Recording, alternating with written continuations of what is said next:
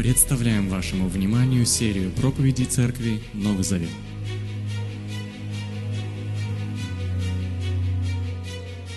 Сегодня наш теплый, дождливый и уже не дождливый вечер. Мы с вами будем продолжать обзор Библии, и мы достигли с вами книги пророка Иаиля. А, на самом деле книга очень а, интересная, она короткая, там всего лишь три главы, так что люди, которые страдают от больших объемов при чтении, если вас это останавливает, то, пожалуйста, спешите ее перечитать, потому что это тоже одна из самых популярных книг Нового Завета. Ее часто используют как книгу, которая, пророчества которой исполнились. Название моей проповеди «Ветер перемен». Так сразу и приходит на память песня Виктора Цоя «Перемен требуют наши сердца». Вопрос только в том, требуют ли ваши сердца перемен. Ну, насколько я понимаю, 80%, не, не то, что я понимаю, насколько я понимаю из исследований других людей, 80-75% населения Земли абсолютно консервативно. Консервативность – это не означает, что вы такой забитый, никому, ничем не интересующийся человек. Консервативность – это любовь к постоянству. То есть мы чего-то достигли, мы на этом остановились, и нас это устраивает до конца жизни, до гроба, что называется. Так вот, я хочу сказать, что где-то есть в этом свой плюс, но где-то есть в этом свой минус. А, я думаю, что мы попытаемся раскрыть суть этой проблематики а, в течение проповеди. Итак, извините, что-то у меня с микрофоном неполадки. Вас не раздражает этот звук, да? Меня, он раздражает. Может, возьму? Да. Противник вождя выходит, как рыкающий лев. Вот у меня просто беспроводный микрофон.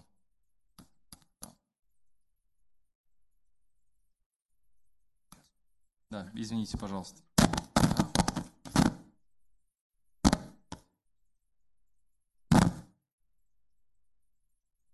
Да, извините, бывают такие технические неполадки. Итак, 20 секунд ушли впустую. Ветер перемен. Ладно, не буду вертеться, буду стоять. Книга Яиля – это короткий сборник поздних пророческих поэм об Израиле. А имя Иаиль, Иоэль, с еврейского означает «Яхве есть Бог».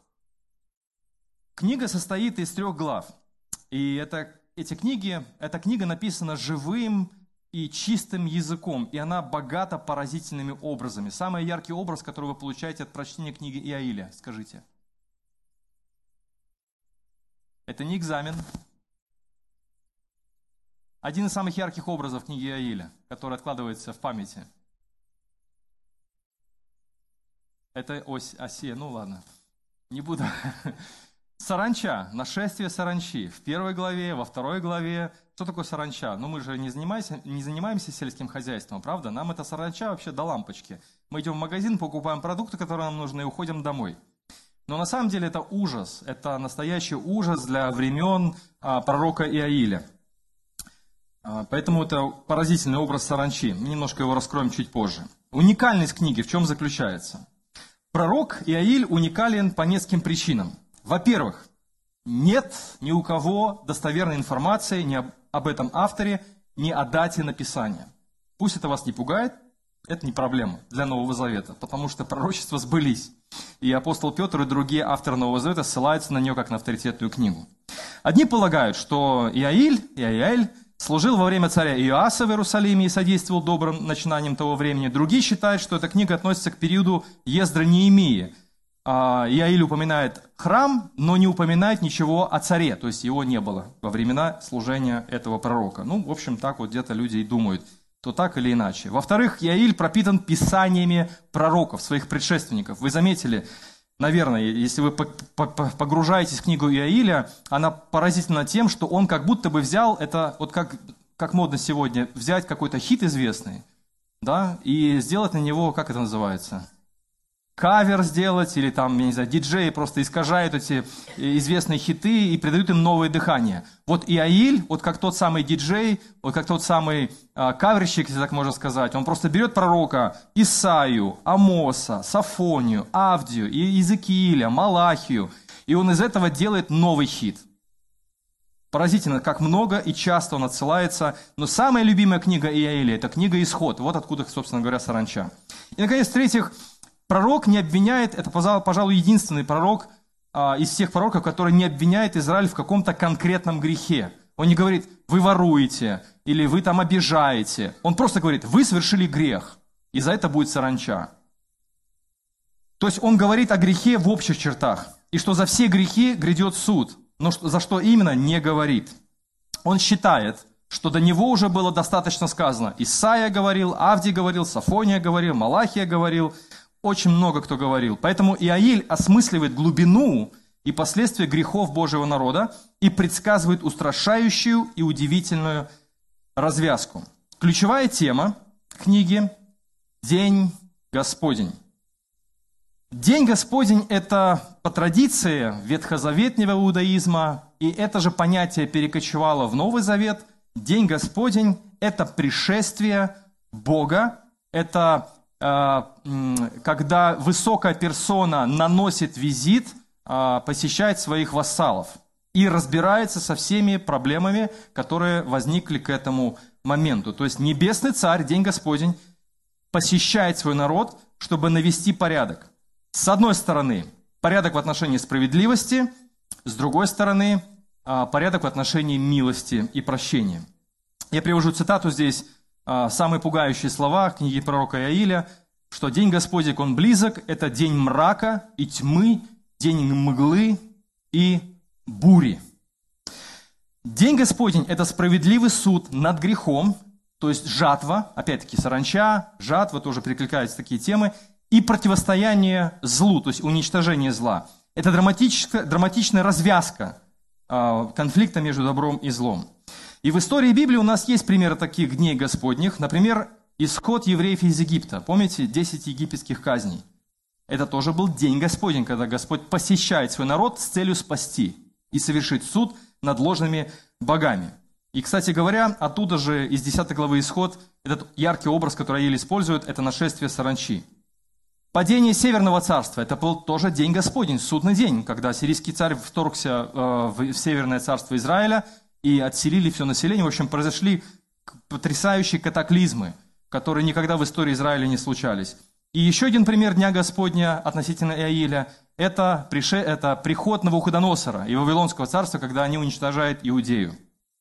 И, собственно говоря, если вы представите себе историю человечества в виде такой линейной истории, то вы увидите, что таких дней Господних на самом деле очень много, когда над разными империями, над разными странами, государствами совершается суд, и когда Небесный Царь посещает землю. У пророка Иаиля саранча наступает на Израиль за все его предыдущие преступления. Структуру, структуру книги – Вся структура книги построена вокруг этого Дня Господня, вокруг этого пришествия Бога, посещения Небесного Царя своего народа. Думайте об этом, потому что Господь Бог посещает и каждого из нас. Это тоже очень важное предупреждение, предостережение пророка Яили. Поэтому сверяйте свои часы с часами Библии. Во-первых, это день Господень в прошлом. Это вся первая глава. Он говорит, вот смотрите, ребята, вот вы вот сейчас живете в таком состоянии. Знаете, почему это получилось? Потому что отцы ваши грешили. И саранча, то есть ассирийская армия, вавилонская армия, они стройными рядами прошлись по вашей стране, вытоптали все, как саранча, объели вас, как саранча, и вы остались нищими за то, что вы пренебрегали вечными заветами и обещаниями, которые вы заключили с Богом. Это первая глава. Так? Вторая глава, вернее ее первая часть. День Господень в будущем – у второй главы очень похожая структура с первой главой, но теперь Иаиль использует тему исхода и нашествия саранчи как образ будущего Дня Господня. Он опять-таки описывает армию будущего, которая снова окружит Иерусалим, и эта армия внушает ужас и страх. Вы читали описание этой армии? Вот смотрите, 3 стих, 2 глава. Перед его приходом земля, перед, э, перед приходом армии царя или как Эдемский сад впереди, да, а после него пустыня. То есть что после саранчи остается? Вы когда-нибудь видели вот этот рой саранчи, который просто садится, приземляется, как десант, организованно причем, объедает всю растительность, потом взлетает и уходит, и после ничего вообще не остается. Вот так он описывает армию, которая придет еще и вернется и совершит Божий суд. Или, например, 7-8 стихи. На приступ идут, как ратники, как воины стены штурмуют. Зная место свое в строю, вперед продвигаются твердо, не толкая друг друга и не ломая строя. Под градом стрел наступают, ряды их несокрушимы. Лично я, когда читаю это пророчество Иилия, я сразу вспоминаю римскую армию. Почему римская армия была самой эффективной? Почему это была самая долгоживущая империя? Именно потому, что армия работала как машина. И Иель как будто бы видит – что римская армия надвигается на Иерусалим и стройными рядами, щитами, копьями организованно окружает Божий город, как, как результат космической, скажем так, трагедии или катаклизма а, в результате тех грехов, которые совершал Божий народ. И здесь же Иаиль и в первой главе, и во второй главе, когда он говорит о прошлом дне Господнем и о будущем дне Господнем, Иаиль неизменно призывает к раскаянию – чтобы избежать грядущего суда. И в связи с этим он говорит так, именно, как нужно именно совершить раскаяние. 2 глава 13-14 стихи. «Не одежды рвите». Такая была древняя а, иудейская традиция, рвать на себе одежды в знак, ну, одежда стоила очень дорого. Представляете, как вот машину купить. Вот так стоила одежда. И когда человек, вот сейчас порвать одежду, это, ну, как бы порвал, пошел, купил. Тогда порвать одежду, то же самое, как сжечь, маши, сжечь машину в, э, в, пошел в трауре и сжег машину, которую купил в кредит вот недавно. Вот так, вот так, измерялась, так измерялась глубина траура. Поэтому не одежды рвите, говорит Иаиль, а сердца разорвите. Вернитесь к Господу своему Богу. То есть он не просто хочет устрашить, он хочет на самом деле добраться до центральной артерии, до нерва, вот человеческого сознания, чтобы люди одумались и, наконец, включили свой мозг и перестали идти против Бога и перестали нарушать Его вечные принципы. Пророк призывает к внутренним переменам, потому что, и дальше он цитирует книгу «Исход», «Бог великодушен и милостив, терпелив и добросердечен, и бедствие рад отменить». Вас вот должно утешать это. Бог рад отменить бедствие, но Он не может его отменить, если сердца людей – упорно идут против, против вечных принципов. Вот и опять-таки здесь э, мы как видим людей как стрелочники, которые постоянно обвиняют Бога в том, что Он виноват во всех трагедиях, в Холокосте виноват, э, в нацизме виноват, вот Он виноват в страданиях, виноват в всяких бедствиях. Но на самом деле, что нужно сделать, когда мы должны внимательно послушать пророка Ветхого Завета? Вы привели в действие машину уничтожения, говорит пророки людям. Вы сами несете ответственность за свои решения. Да, ваша хата с края, вы ничего не знаю, но именно с вашего молчания творится беззаконие. Поэтому пророки побуждали общество, а, Божье общество, закатать рукава и сказать, так, хватит, все, мы больше не хотим нарушать Божьи принципы, мы больше не хотим нарушать Его Слово, мы хотим быть Его народом. Вот именно поэтому должно включиться наше сегодня сознание, чтобы мы молились сознанием дела за наш народ белорусский, за наших правителей царей. Не просто, чтобы абы тихо все было, действительно, тишина для нас очень важна, но и действительно, чтобы наш народ любил Бога, и наш народ исполнял Божье Слово. В этом наша мечта, в этом наша мечта о пробуждении и изменении того общества, в котором мы с вами живем. Этого мы с вами желаем тем людям, которые живут рядом с нами. Кстати, изначально эти слова, что Бог милосердный и любит а, отменять бедствия, эти слова были произнесены после того, как Израиль отлил себе золотого тельца. Он контрастирует на этом событии и как бы говорит, Божья любовь и милость намного сильнее гнева и суда. Намного сильнее гнева и суда. Дальше он пишет, «Меж храмом и жертвенником пусть священники плачут, пусть взывают служители Господа, Господи, пощади свой народ». Свое достояние не выставляй на позор, на посмешище иноплеменникам, пусть не скажут народы, где же Бог их. Божий ответ на раскаяние во второй главе мы видим и слышим. Он как бы, Бог как бы слышит слова кающегося грешника, поскольку человеческий вопль бессилия как-то по-особенному касается Бога. Богу приятно смиренное сердце. И написано, 18 стих, 2 глава, «Стало больно Господу за свою страну, Он пожалел свой народ». Вот в этом окончательный замысел Иаиля – на фоне наступающей саранчи. Он как бы взывает к раскаянию, к совести людей, а потом сам падает на колени и вместе с народом Божьим исповедуется в грехах и говорит, прости нас, и Богу становится больно за свою страну, как написано пророка Яиля, и Бог жалеет свой народ. В этом суть Евангелия, не правда ли? Бог обещает прогнать саранчу, восстановить землю, вернуть свое присутствие среди народа, И вся история Иаиля до сего момента сводится к тому, что Израиль тяжко грешил и сам на себя навел э, это разрушение и день Господень, и сам себя довел до состояния разрухи, но Божья милость, еще раз хочу повторить мысль Иаиля, но Божья милость сильнее греха.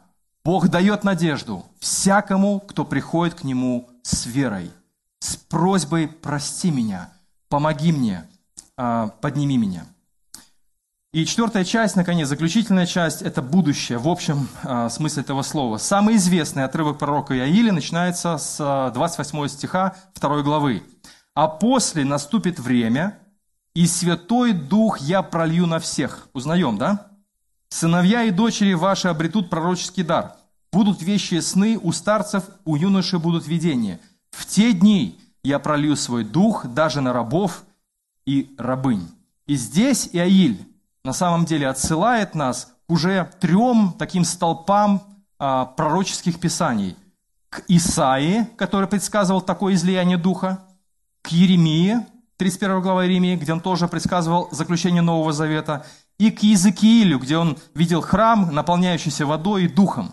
Вот вы должны понять, что Иаиль, он, он как будто бы, а, он сделает сборник из этих трех пророков, Иезекииля, Еремии и Исаии, и как бы дает такой концентрированную, такой посылает световой такой луч, концентрированный в сторону того мрака, в котором жил Божий народ. Он говорит, но наступят дни, когда я изолью дух свой на всех людей, которые каются. Божий Дух сойдет и трансформирует людей, чтобы истинно любить Бога и следовать Его повелениям. Бог обещает развеять саранчу и уничтожить зло навсегда – Дальше в этой же главе пророк цитирует опять-таки Исаию 13 главу, Сафонию 3 главу, Иезекииль 38-39 главы. Бог обещает возродить творение, о чем мы читаем в послании Римлянам в 9, 8 главе, если помните. Бог обещает возродить Эдем, или Эдемский сад, посреди которого будет стоять храм. И посмотрите 18 стих 3 главы. «Времена такие наступят, пишет Иаиль, что с гор заструится вино». Ух, вино. «Польется с холмов молоко, Каждый овраг в Иудее будет полон водой. Ну, вы знаете, климат, в котором находится город Иерусалим и вообще Иудея. И из храма Господа Иль предсказывает, ключ забьет, а росит долину Шитим. То есть сам Бог возродит творение, людей, и, наконец, э, появ... вот как, как возродится тот самый Эдемский сад, который когда-то утратили наши, наш праотец и наша промать, это Адам и Ева. На самом деле, я, если вам интересно, я могу вот эту часть проповеди, вообще все могу, весь текст вам сбросить, вы можете сами поковыряться и увидеть вот этот красивый пророческий узор, который Иаиль как бы соткал из разных-разных-разных пророков. Это поздний пророк. И он как бы снова а, возбуждает здравый смысл у своих соплеменников, чтобы они приготовились. И пророк, и, и апостол Петр очень любит Иаиля. И с этого начинается пробуждение, когда Дух Святой сходит на верующих в Иисуса Христа.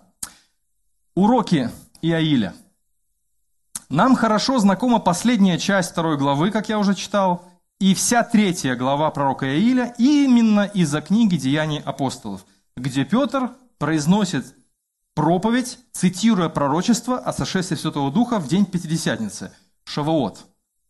День, когда Бог даровал закон, и день, когда евреи праздновали, ну, как сказать, жатву, собирание плодов. В общем, одно другому не мешает. И действительно, Бог ждал плодов от своего народа, которым Он даровал закон, чтобы они умножали дар богопознания и не только сами среди своих распространяли богопознание, но и чтобы богопознание вышло за пределы а, Израиля, и все народы, языческие племена увидели и узнали, как велик Господь. Но Израиль не справился с этой миссией, поэтому Бог посылает Духа Своего и дает им новое сердце, чтобы они вернулись к этой миссии. И сколько людей покаялось в то время? Три тысячи человек. Деяние, вторая глава. Связывая воедино историю Иаиля и Петра, мы можем отчетливо увидеть каждый этап, который привел к трансформации людей – мне это заняло достаточно много времени, чтобы вот сопоставить эти, эти вот кусочки, пазлы вот этих двух мозаик. На самом деле, когда вы берете Иаиля и берете Петра, его проповедь, и вообще книгу Деяний апостолов, когда вы сопоставляете, вы видите потрясающую картину, как на самом деле пошагово человек может пережить трансформацию и изменение. То есть, другими словами, как сделать так, какая ответственность с нашей стороны, чтобы в нашу сторону подул ветер перемен. Вы можете оценить свою жизнь как угодно на данном этапе вашей жизни. Может быть, это застой, может быть, это какой-то полумрак, может быть, какое-то разочарование, а может быть, наоборот, подъем духовный. И вы, собственно говоря, не видите смысла в том, чтобы ну, э, искать ветра перемен, потому что у вас и так там дуют сильные ветры, да? Вы и так там на подъеме, и ваши паруса открыты, и вы, в общем, на всех парах стремитесь светлому будущему. Как бы то ни было, мы должны четко понять для себя, каким образом дует ветер перемен. Я постарался вычленить три таких ярких момента или три таких ярких принципа, которые бросились мне в глаза. Конечно, там их гораздо больше, но я посчитал нужным выделить именно эти три. Первый. Раскаяние. Раскаяние.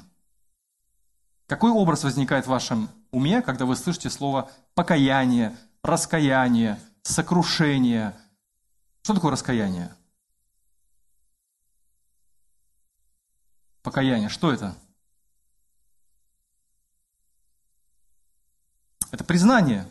Признание своей несостоятельности, признание себя банкротом. Когда ты идешь в официальные там органы, в банк, там заполняешь какие-то документы и говоришь, все, я банкрот, я признаю, что я не платежеспособен. И это каким-то образом помогает вам все-таки выжить, как ни странно, да? А претензия на то, что у тебя куча денег, а при этом ты банкрот, а наоборот еще больше усугубляет ситуацию, в которой человек может находиться. Пророк Иаиль говорит об не, о необратимых последствиях греха. Вы знаете, что у греха очень много необратимых последствий. Долгая, беспечная, легкомысленная жизнь Божьего народа принесла горькие плоды. Приходит беда, надежда исчезает. Что делать? Пророк считает, что единственно правильная реакция пережить правильно кризис – это раскаяние. Вот и Петр в день Пятидесятницы, когда говорит об Иисусе, его слушают народ, и что возникает в конце этой проповеди – что нам делать? То есть их сердце было, ну, как, сказать, как сказано в, в переводе РБО, их сердце было как будто бы пронзено. А, в синодальном сказано, что они умилились сердцем. Непонятное состояние, такое умиление. О, знаете, а, на самом деле нет. Они не умилились сердцем. Их сердце пронзил какой-то меч, острый предмет. Они вдруг вздрогнули и поняли, что они только что распяли своего Мессию – и они подошли к Петру и говорят, Петр, что нам делать? И Петр заканчивает свою проповедь призывом, как призыв звучит? Покайтесь, раскайтесь, одумайтесь. Что значит покаяться? Греческое слово «покаяться», в принципе, и еврейское слово буквально значит поворот на 180 градусов. То есть человек разворачивается. Он ехал в одну сторону, в сторону там, Бреста, потом понял, что забыл, значит, ключи дома, возвращается и едет обратно в Минск. Это противоположная сторона, то есть разворот на 180 градусов. Это разворот мышления. Следовательно, если разворачивается мышление, значит разворачивается и жизнь, ценности, ориентиры, цели. По пророку Иаилю раскаяться значит осознать глубину своей глупости. Кстати, здесь рождается самоирония. Раскаяние – это пристальный взгляд на себя – это самоанализ и проверка ценностей. Это судный день в миниатюре, когда вы сами себя видите, вдруг начинаете видеть, это тоже интересный момент, а, и вдруг начинаете осознавать, где я, что я, как та самая ворона из мультика «Домовенок Кузя», куда хочу, туда лечу. А потом ворона летит дальше и говорит, а куда я хочу? А куда я лечу? То есть она память потеряла. Вдруг ей сознание вернулось, и она поняла, что она не знает, куда летит. Ну, старый мультик, извините. Труха сыпется с меня. Может быть, кто-то любит Домовенку Кузю. Был такой мультик. Интересный мультик, да? Так вот, раскаяние требует пристального взгляда на себя по двум направлениям. Я хочу, чтобы вы понимали пророческий дух. Понимаете, вопрос не в том, чтобы формально просто сказать, Господи, прости меня, я пошел. Вот это просто нет. Вот это просто нет и еще раз нет. Первое направление – анализ себя в прошлом. Посмотрите, первая глава Иаиля. Посмотрите, что было в прошлом. За что было наказание? За что пришла саранча в ваш город, в вашу страну? Вот за это, за это. Покайтесь. Вторая глава – будущий день Господень. За что придет саранча снова? И опять призыв – покайтесь. Два направления – осознание себя и анализ себя в прошлом, то есть что на самом деле было. И второе направление – анализ себя в будущем. Здесь надо включить, сказать, такое, использовать такое слово, как прогноз. Что может произойти? Модное слово – визуализировать свое будущее. Постараться вот включить пророческое зрение и сказать, а что будет, что я сею и что я пожну – вот принцип сеяния жатвы, на самом деле, вот если мы правильно понимаем принцип сеяния жатвы, каждый из вас может быть пророком относительно себя. Не надо в жизни других вмешиваться. Вы можете быть сам себе пророком. Была такая передача «Сам себе режиссер». То как быть самому себе пророком? Принцип сеяния и жатвы.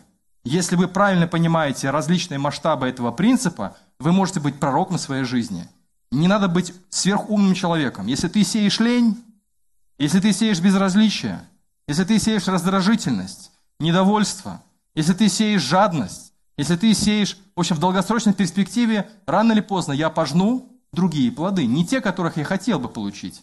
Вот у нас нарушена эта связь сеяния жада, потому что мы идем в магазин и за деньги покупаем все, что хотим. Чуть получше фрукты, чуть похуже фрукты, чуть подороже, чуть подешевле. А в сельском хозяйстве так не бывает. Ты, ты пожнешь ровно то, что ты посеял. Не получится, если ты сеешь редьку, никогда ты не пожнешь ананасы.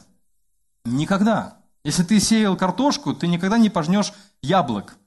Если ты сеял картошку, пожнешь картошку. И то как? Как ты окучивал, как ты ее возделывал, как ты поливал, как ты там от вредителей очищал. То есть вот этот очень важный духовный аспект духовного формирования. Поэтому раскаяние – это не просто должно происходить в рамках какого-то маленького поступка – ой, прости, и пошел. Ну да, правда, что на ногу наступил соседу в автобусе, ну тут можно ограничиться простым прости, извини, там, протереть салфеточку грязную туфлю там, или кроссовку и пойти дальше. Но мы говорим о жизни и о судьбе. Если ты достиг такой кризисной точки, как, не знаю, кризис среднего возраста, кризис брака, кризис, ли, кризис личного роста, финансовый кризис, что нужно сделать по пророку Иаилю и вообще в духе Писания Ветхого Нового Заветов? Постараться посвятить время исследованию себя. Что привело меня к этой точке? Что именно привело меня к этой точке? Что именно сделало меня таким, какой я сейчас являюсь? Что именно? И к чему это может привести в будущем, если ничего менять? Ничего не менять. Вот к чему может привести а, если я, например, питаюсь определенным образом, будем более понятные примеры использовать. Если я ничего менять не буду, будет ли что-то меняться в будущем? Будет только в худшую сторону. Или, предположим, а, что будет, если я ничего не сделаю со своими какими-то а, моими собственными бесами, моими собственными а, тенями духовными, которые накрывают меня периодически то вправо, то слева. Что будет, если я ничего не буду с этим делать? То есть нужно уметь думать. Поэтому постараться нужно восстановить последовательность событий и шагов, которые привели нас в такое состояние, и раскаяться. И надо научиться нам предугадывать будущее, что будет, если оставить все так, как оно есть сейчас. Вот что будет, если ничего не делать? Что нужно делать, чтобы выросла какая-то культура – или что нужно делать, чтобы достичь каких-то а, определенных результатов в работе, в спорте, а, не знаю, там, в образовании? Что нужно делать? Все знают. Учиться, работать, читать, вникать, не стоять на месте, двигаться вперед. А что делать, если ничего не делать? Что, что будет, если ничего не делать? Ничего не будет. Пророк говорит, саранча, саранча, раскайся, осознай, Пойми, поэтому ключевое слово в раскаянии – это осознание.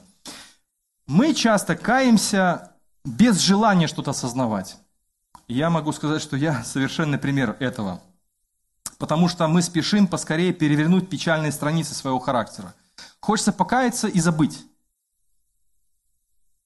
Покаяться и забыть, все этого не было, все, до свидания, давайте жить, как будто ничего не было.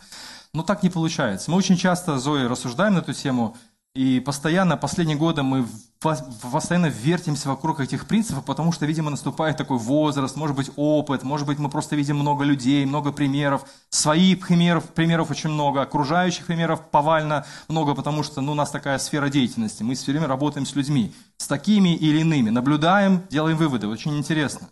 Так вот, если, то есть мы спешим переворачивать печальные страницы своего характера, своих проступков – не думая об истинных причинах своего поведения и о будущих последствиях своего поведения. Помните, как у Достоевского я рассказывал про двух мужиков? Господи, прости, и зарезал своего друга. Это покаяние? Это не покаяние. Достоевский как раз-таки и высмеивал э, или так трагичность, всю трагичность вот того духовного маразма, который происходил, э, скажем там, в обществе, которое назывался христианским. Вроде как формально покаялся, Господь его должен простить. Но тут же взял и, как говорится, прирезал своего друга за золотые часы или за золотую цепочку. Таких интересных случаев очень много у классиков, когда они оценивали духовное состояние своего народа. Давайте свое духовное состояние оценим, как мы каемся. Лишь бы только бы быстрее все замазать и забыть, или все-таки решить проблему. А, здесь уже раскаяние по-другому. И вот поэтому пророк Иаиль, он жмет на мозоль. Он говорит, помните, саранча пришла к вам первый раз? Да, помним, да, да, мы покаялись. Так вот она еще раз придет, потому что вы покаялись, ну не, ну, не совсем так. Поэтому ж, давайте, давайте, осознайте, разберитесь. И когда вы раскаетесь, Господь, конечно же, простит вас. Потому что нет приятнее покаяния, чем осознанное покаяние, чем покаяние исцеляющее, чем покаяние ос, э, восстанавливающее. Нам не хочется поднимать или запоминать истории, в которых мы выглядим некрасиво, правда? Кто так со, с наслаждением вспоминает, как он классно, ну, есть, конечно, люди, ну, как он классно кого-то обманул. Меня такие встречаются товарищи. У, я там обставил такого своего начальника, он вообще там ничего не шарит, а я там все заработал. Ну, человек хвастается. Ну, понимаешь, что до покаяния человек еще далековато. Он не понимает, что он сделал. Он наслаждается тем, что он сделал. Но наша-то совесть, она реагирует очень чутко, и нам не нравится, когда мы лгали, когда мы воровали, может быть, или, может быть, не совсем правильно обошлись а, с каким-то имуществом, или подглядывали, наговаривали на кого-то, кривили душой. И тем более нам не хочется видеть свое будущее мрачным. Но от такого раскаяния КПД ноль. Если нету осознания каких-то процессов, каких-то вещей, такому покаянию цена ноль. Оно бесполезное. Это просто сотрясание воздуха. Господи, прости, и пошли дальше делать так, как делали вчера. И пошли жить так, как жили позавчера. Просто, Господь, прости. Ну, ты же знаешь, я же такой человек грешный, поэтому что от грешника ожидать? Конечно, буду грешить, ну ты же меня прости. И дальше опять за нож, и опять резать своих ближних. Вот почему Иоанн Креститель прогонял таких людей словами, потому что Израиль должен был они слышали пророков, они понимали, что они должны каяться, и очень много каяться, прежде чем встретить Мессию. И вот когда в поле зрения Иоанна Крестителя попали праведные иудеи, которые бежали быстрее-быстрее покаяться, он говорит, змеиное отродье. Кто внушил вам мысль, что вы избежите грядущего возмездия? Докажите на деле, чего стоит ваше раскаяние.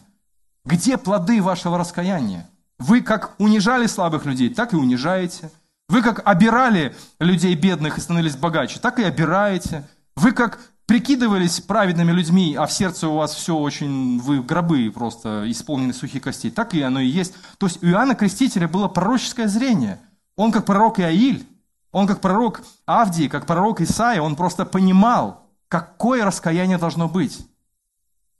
С точки зрения настоящего раскаяния очень важно максимально задействовать умственный волевой ресурс, чтобы постараться охватить масштаб содеянного греха и выработать какую-то стратегию преодоления гравитации этого греха. Делать такие шаги, которые требуют Писания. А Писание очень много интересных идей, каким образом выходить из этой, из этой гравитации. В книге «Деяния апостолов», опять-таки возвращаемся к Петру, они были поражены, то есть слушатели Петра, который говорил об Иаиле, были поражены до глубины сердца. Вот так они были поражены. Вот так они начали раскаиваться, потому что вдруг дрогнуло их сердце. Это как я помню, э, как дрогнуло мое сердце, когда я вдруг э, приехал в э, по важному вопросу в посольство, открывая папку, уже консул, все, вот у меня назначено, открывая папку, она пустая. Это слабый отблеск того содрогания сердца, которое пережили слушатели Петра, когда слышали о том, что они допустили убийство своего собственного царя, Мессию, предсказанным пророком, в том числе Иаилем, Исаией, Иезекиилем, Иеремией. Это хуже гораздо, чем оказаться перед консулом с пустой папкой, где должны быть документы. Вот вспомните такие ситуации. Это ничего не стоит в сравнении с тем, что переживали они – у блудного сына, помните, когда произошло такое озарение? И тогда он, одумавшись, сказал себе, пойду к отцу. В синодальном сказано, пришел в себя. Вот оно раскаяние. Такое осознание приходит под воздействием Святого Духа, друзья мои. Такое осознание, вот если вы переживали такое содрогание сердца, если вы переживали такой вот, ну, как бы, такую эмоцию на грани, на грани ужаса, что же вы, то есть к чему вы, вы жили, жили, жили, дожили до 40, до 50 лет, до 35 лет, до 30 лет, вы жили, жили, и вдруг ты понимаешь, что 30 лет они как-то вот ушли в никуда, сердце сразу содрогается, и ты начинаешь по-другому жить, по-другому оценивать все вокруг себя, себя оценивать, других людей, время свое, ресурсы, силы, э, ценности другие э, искать и так далее. Поэтому влияние Святого Духа, оно происходит в первую очередь тогда, когда приходит осознание вот того, что мы делали не так. Это точка настоящей трансформации. Всегда лишь ты понимаешь, в чем ты раскаиваешься. Всегда ли мы понимаем, в чем мы раскаиваемся? Ищем ли мы причины происходящего в данный момент? Анализируем ли мы себя в духе ветхозаветных пророков, которые постоянно обращали взор своих слушателей на самих себя? Очень показательный пример авиации. Вы думаете, почему это один из самых безопасных видов транспорта? Знаете почему? Если падает какой-то самолет, ужасная трагедия, никто не проходит мимо этой трагедии в авиации. Никто. Вот как-то машины, тут каждый сам себе, как говорится, царь и бог, да? Ну, попал в аварию, ты виноват. А тут авиация, тут пилот, тут инженерное строение, там, крылья, моторы, там, не знаю, там что еще. Очень много-много всяких физических законов, то есть самолет должен быть построен так инженерами и строителями, чтобы он просто вот был, действительно был самым безопасным. И действительно, самолет самый безопасный, несмотря на то, что он так высоко летает и так быстро. Но вот когда происходит падение самолета, каждая катастрофа тщательно что делает? Анализируется от точки А в точку Б. Месяц, два, три месяца. Работа не останавливается. Все специалисты, пилоты, инженеры, все-все-все, начиная от дворника, заканчивая вот самим человеком, который управляет самолетом, всех проверяют. Прошлое, настоящее, будущее. Все.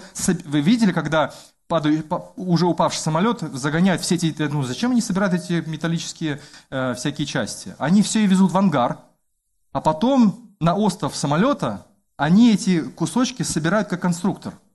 Они, когда уже все кусочки в поле пособирали, они все воз, возродили вот так, и они понимают, ага, вот здесь произошел разрыв обшивки. Или вот здесь что-то что случилось. И потом пишут огромные-огромные отчеты, потом вносятся огромные-огромные изменения, и таким образом авиация становится все больше и более, более, более совершенной.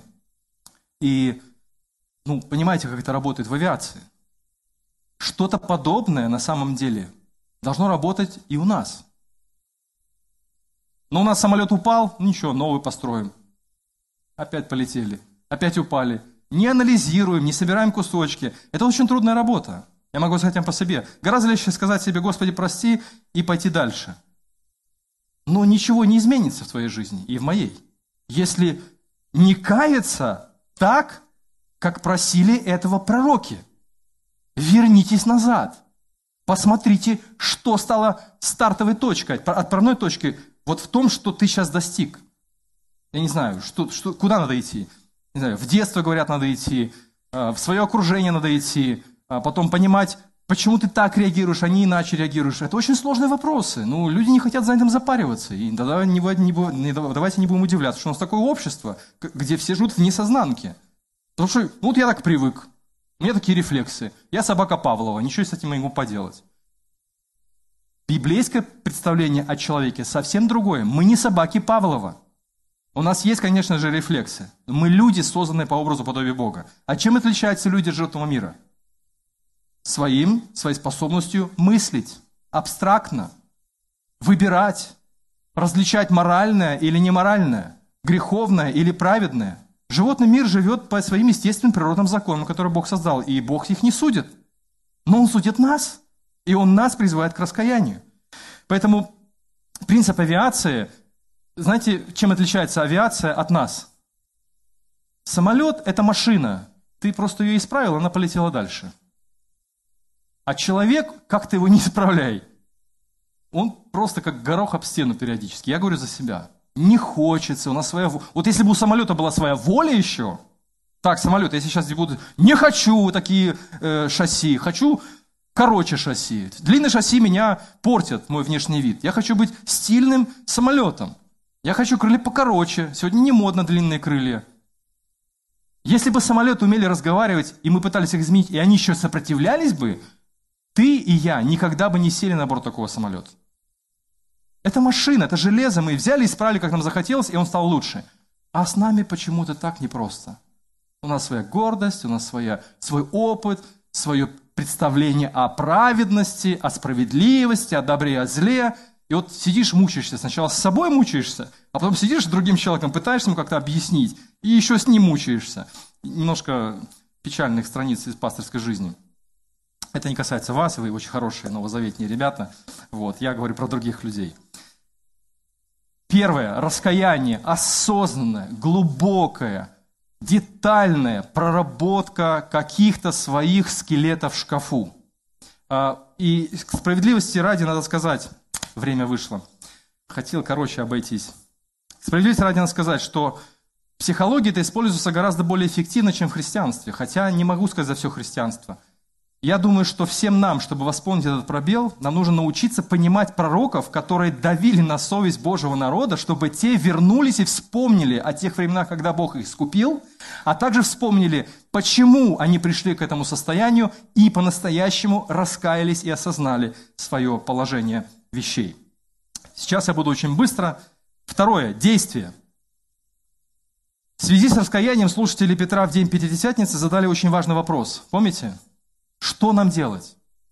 Савол, когда встретил воскресшего Иисуса, спросил, что мне повелишь делать, Господи? Иоанн Креститель обращался к кающимся иудеям, докажите на деле, чего стоит ваше раскаяние. Тот же самый паттерн встречается у ветхозаветных пророков. Раскаяние всегда подразумевает ряд действий, поступков, как реакция – на то, что Бог говорит. Вот один из примеров пророк Иезекииль. Так говорит Господь Бог, хватит вожди Израилевы, прекратите грабеж и насилие. Вполне понятное все объяснение. Что такое раскаяние? Хватит грабить, хватит насиловать. Вершите справедливый суд, то есть негатив и есть позитив. Перестаньте изгонять мой народ с его земли, говорит Господь Бог. Пусть будут у вас правильные весы. Будьте честными, будьте прозрачными, будьте открытыми. Когда Иисус заходит в гости к Закею, последний признает в Иисусе Мессию, и что он делает в результате признания в Иисусе Мессии? Он, мы не слышим его молитву покаяния, но мы видим дела покаяния. Он раздает награбленное всем, кого он обидел. Это прямой результат его внутреннего раскаяния, о чем Иисус и засвидетельствовал. А как каешься ты? Есть ли у тебя представление о том, что именно нужно изменить в тебе в данный момент? Какой твой скелет в шкафу? Как он выглядит? В церквах очень часто звучат слова «Господи, прости». Но правда в том, что если за раскаянием не следуют дела праведности, это значит только одно. Я должен вынести приговор самому себе и всем, может быть, многим людям. Мы недостаточно осознали свою нужду в Боге и глубину своей глупости. Повтор одного и того же греха, это замкнутый круг, как бы это ни было неприятно слышать, указывает на недостаточный уровень осознанного, продуманного покаяния. недостаточный уровень продуманного, осознанного покаяния. Кто-то хорошо характеризовал жизнь под влиянием Святого Духа как формирование новых и праведных привычек взамен старых и греховных. Сейчас вы вспоминаете третью главу Колоссянам, перечитайте дома ее, посмотрите. Если Христос воскрес, то старая жизнь – bye-bye, новая жизнь – welcome. И это процесс. И Дух Святой непосредственно участвует в этом процессе, но Дух Святой не помогает бездельникам. Дух Святой не хочет вкатить нас на каких-то суперспособных, супер, супер каких-то колесах. Дух Святой побуждает нас к новой жизни, Он воскрешает нас из мертвых. И Он снабжает нас силами, пониманием, осознанием для того, чтобы мы действовали в соответствии с той вестью, которую мы приняли, вестью Евангелия. Поэтому Дух Святой не помогает бездельникам. Дух Святой поддерживает тех, кто действительно это осознал. И очень коротко, третье – поддержание новой жизни. Здесь нужно сказать, что новую жизнь многие из нас пускают на самотек. Все, Дух Святой зашел в мою жизнь, я что-то понял. Ну, давай, Дух Святой, давай. Не стесняйся, проходи. Вот, вот тут завалы греха, тут завалы греха. Вот тут у меня грязное белье моей прошлой жизни. Вот. Я посижу там, попью кофе, а ты будь добр. Возьми швабру, все вымейте. Я утрирую. Но именно так выглядит наше представление о том, как Святой Дух должен менять нас. То есть мы даем ему ключи от квартиры и говорим, вот я сейчас схожу по своим делам, а ты будь, будь добр. К моему приходу приберись так, чтобы Господь был всем доволен. Но нет и еще раз нет. Если вот такое у нас представление о работе Святого Духа, то мы настолько заблуждаемся. Здесь нужно сказать немножечко о моей даче. Я люблю нашу дачу домик в деревне, там, травку косить и все прочее. Но понимаете, времени мне мало. Я, Зайка знает, мы приезжаем, я набегами быстрее там, то покосить, то там что-то там, то забор поправить, то, не знаю, что-то прибить, что-то перевертеть. И ты смотришь на бесконечное вот это все вот это вот дачное богатство, в кавычках. А при, причина одна. Набегами короткими набегами ты сад не создашь. Короткими набегами, когда приспичило, извините за выражение, заболело, Господу побежали. Кается, все, Господь, прости, исцели, восстанови. Я буду тебе служить всю жизнь. Бам, все восстановил Господь, вроде бы как помогло, опять возвращаемся назад. Вот мы на самотек работы Святого Духа вот пускаем и думаем, что вот это нормально – я понимаю, что моей даче нужен хозяин, ну, как бы хозяин есть, но нужен хозяин, который там живет. Понимаете? Дух Святой помогает тому, кто живет с Христом, то есть хочет жить для Христа, стремится к тому, чтобы расширять Его Царство и действительно, чтобы приносить плоды для Его Царства. понимаете мою логику, да? Саду нужен садовник, частному дому нужен хозяин – Э, машине, если она будет просто стоять на парковке и не будет ездить, нужен водитель, который, кстати, следит за машиной, меняет масло, меняет колеса. Понимаете, вот это вот удивительная красота синергии или сотрудничества Бога и человека, она настолько важна в Евангелии, что вы не представляете. Я не говорю сейчас о спасении, я говорю о праведной жизни. Потому что наше спасение – это абсолютная воля Бога. Он дает нам жизнь. Он воскрешает нас из мертвых. Мы были мертвы, мы стали живыми. И вот он создал сад и сказал, живи в этом саду. Ну, это, и он поселяет нас как садовников там. Давай, вспахивай вот это, окучивай вот это, меняй вот это. Не, Господь, мы так с тобой не договаривались. Ты же не обещал как-то сразу спасти и на небо. Вот это тоже пробел очень серьезный. Поэтому вы удивитесь, насколько много в библейской действительности говорится о нашей ответственности. Бороться со старой жизнью и воплощать в реальность новую жизнь. В этом и заключается таинственное, в кавычках, хождение в духе. Хождение. Кто ходит в духе? Кто? Мы. Не дух ходит вместо нас, а мы в духе ходим. Поэтому Дух Святой – это третья ипостась Троицы, роль которой заключается в творческой работе в Бога, в мире и в человеке, и чтобы через человека преображался окружающий нас мир. Ответственность новой жизни полностью, к счастью, на самом деле лежит на нас. Пусть это вас не пугает. На самом деле это дар Божий. На самом деле это план Божий для каждого из нас. Поэтому услышьте пророка Иаиля, услышьте апостола Петра, воспримите работу Святого Духа как соработу, как прекрасное сотрудничество для того, чтобы действительно расширять Его Царство здесь на земле. Аминь. Помолимся. Наш Господь, благодарим Тебя за пророка Иаиля, благодарим Тебя за призыв к раскаянию, благодарим Тебя за то, что Ты действуешь в сердце каждого из нас. Прошу Тебя, чтобы Ты наполнял нас Духом, чтобы укреплял наши духовные мышцы, чтобы настроил наш ум на работу, на работу над собой, на, на сознание, на стремление вперед, к тому, чтобы уподобляться образу Твоего Сына. Прошу Тебя об этом ради Христа и благодарю Тебя, что у нас есть это чудесное дарование, дар, дар спасения и дар вечной жизни и удивительное присутствие Твое в наших сердцах. Аминь.